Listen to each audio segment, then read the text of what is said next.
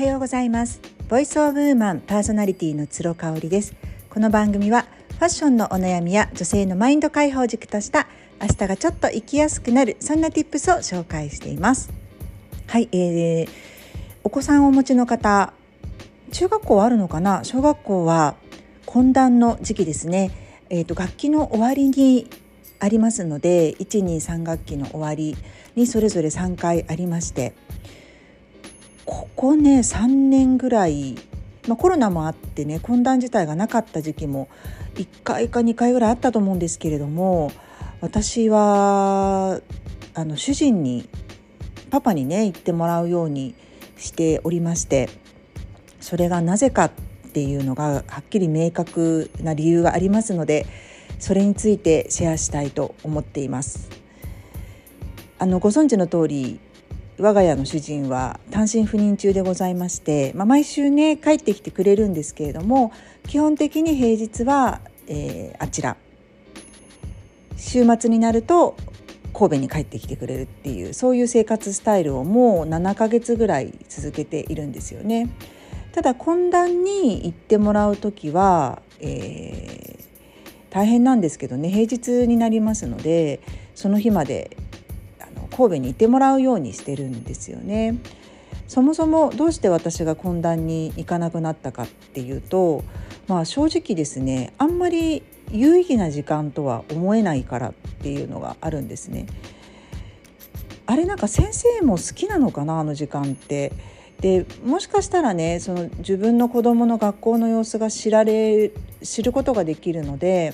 懇談やっぱり大事って大事は大事だと思うんですけどそれが楽しいかどうかっていうのは私すごく大事だなと思ってて、まあ、基本的にもう楽しいことしか、ね、追い先もそんな長くないししたくないなっていうふうに決めてからですね、まあ、懇談に行くのはもう主人にお任せしてるんですね。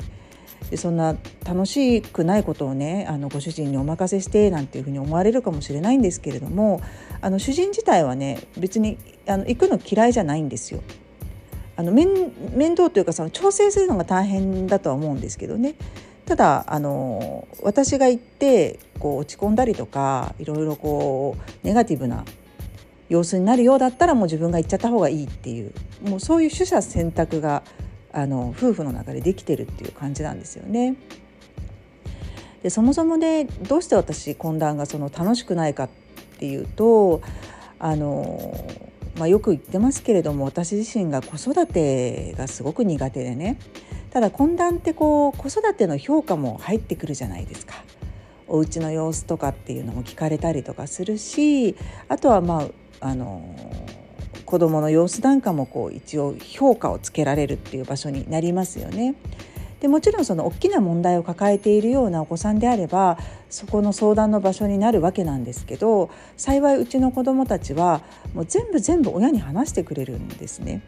もうちょっといいよっていうぐらいお話をしてくれるのでその辺りもあのクリアになってるっていうとこもありますよね。でまあ大きなところをぶっちゃけていっちゃうとね子育てあの好きじゃないけれどもまあもちろん生活を守るというかねサポートする上でやってますよ。なので、まあ、まあ本当にもう嫌だなとか面倒くさいなと思うこともたくさんあるんですけれどもねもっと自由な時間欲しいなと思ったりするんですけれどもあのそれでもやってるっていうところっていうのはやっぱり息子たちへの愛があるからなんですよベースにね。臭いようだけど。もうそれしかないんですよ。愛情があるからこそ。あとはやっぱりこう社会にお返しするっていうね。あの成長してもらって社会にお返しするような人間にあのなってもらうっていうそういう責任があるっていう愛と責任でやってるっていう感じなんですよ。うんだからねあのスケールがでかいわけ だからあの懇談とかでねあのクラス中何位ですとかこが苦手ですとか得意ですとかってねもう言われること自体がもうナンセンスなんですよ。もうジャッジされたくないんですよ。もう私も頑張ってるし子どもたちもね勉強もともと好きじゃないし学校もすごい好きなわけじゃないのにめちゃめちゃ頑張っていってるからもうそれ以上ねジャッジされたくないっていうのがすごく大きいんですね。でまああの先日も主人が言ってくれましてあの兄弟がね同じ学校にいると続けてやってくれるのですごく楽なんですけれどもあのもうねすごい早い段階で帰ってきたんですよ。だからめちゃめちゃ早く終わったねなんて話をしててそしたらあのもうほとんどねあのそれはうちの中でコンセンサスが取れてるんで、ね、意思疎通ができてるんで問題ないですっていうふうに言ってきたよっていうふうに主人が言ってくれたんですよね。もうあの何を言われても動じないだからめちゃめちゃ褒められていやもう本当にお勉強もできますとかね、まあ、うちの子供たちは全くそういうタイプじゃないんですけれどもあの褒められたとしてもいやもう本当にもうちょっと頑張っていただかないとですねって言われたとしてもですね動じない人がやっぱり行くべきですよね。で主人はまあそのタイプ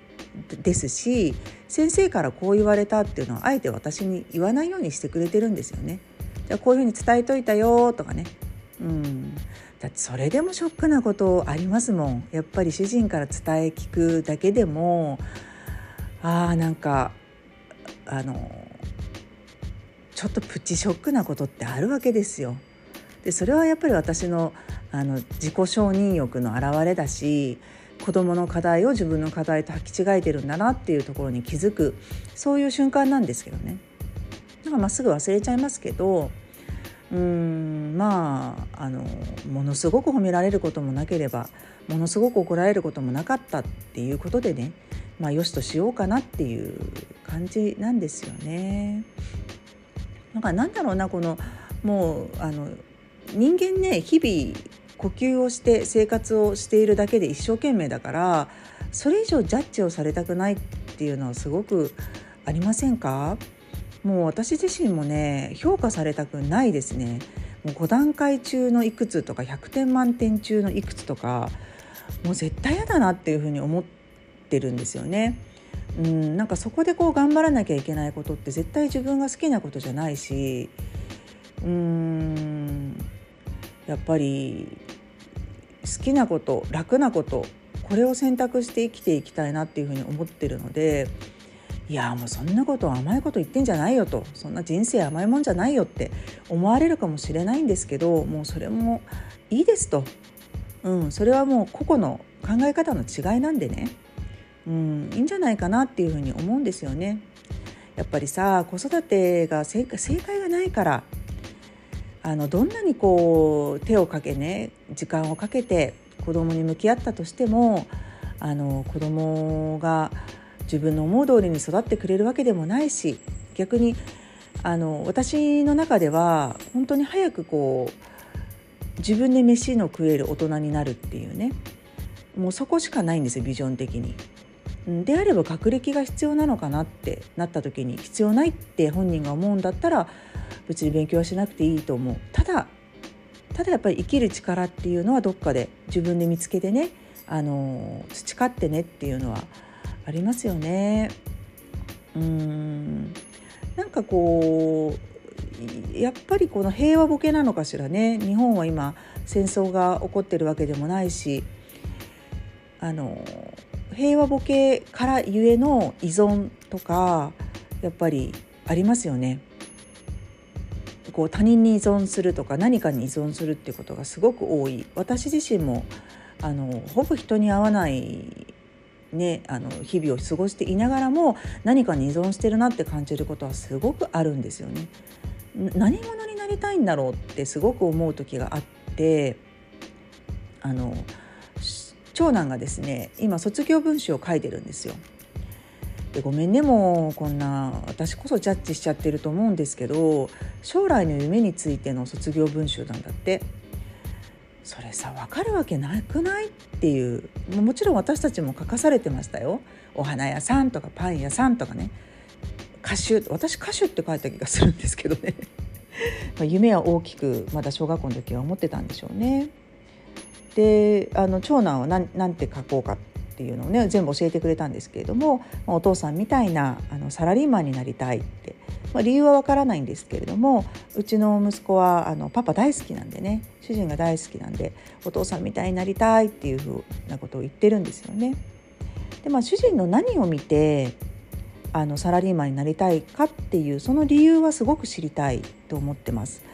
うん、やっぱり家族を守るために一生懸命頑張ってくれてるとか、まあ、そういうところなのかもしれないですけれどもうちの主人自体も嫌なことは絶対やらないタイプなんですよ。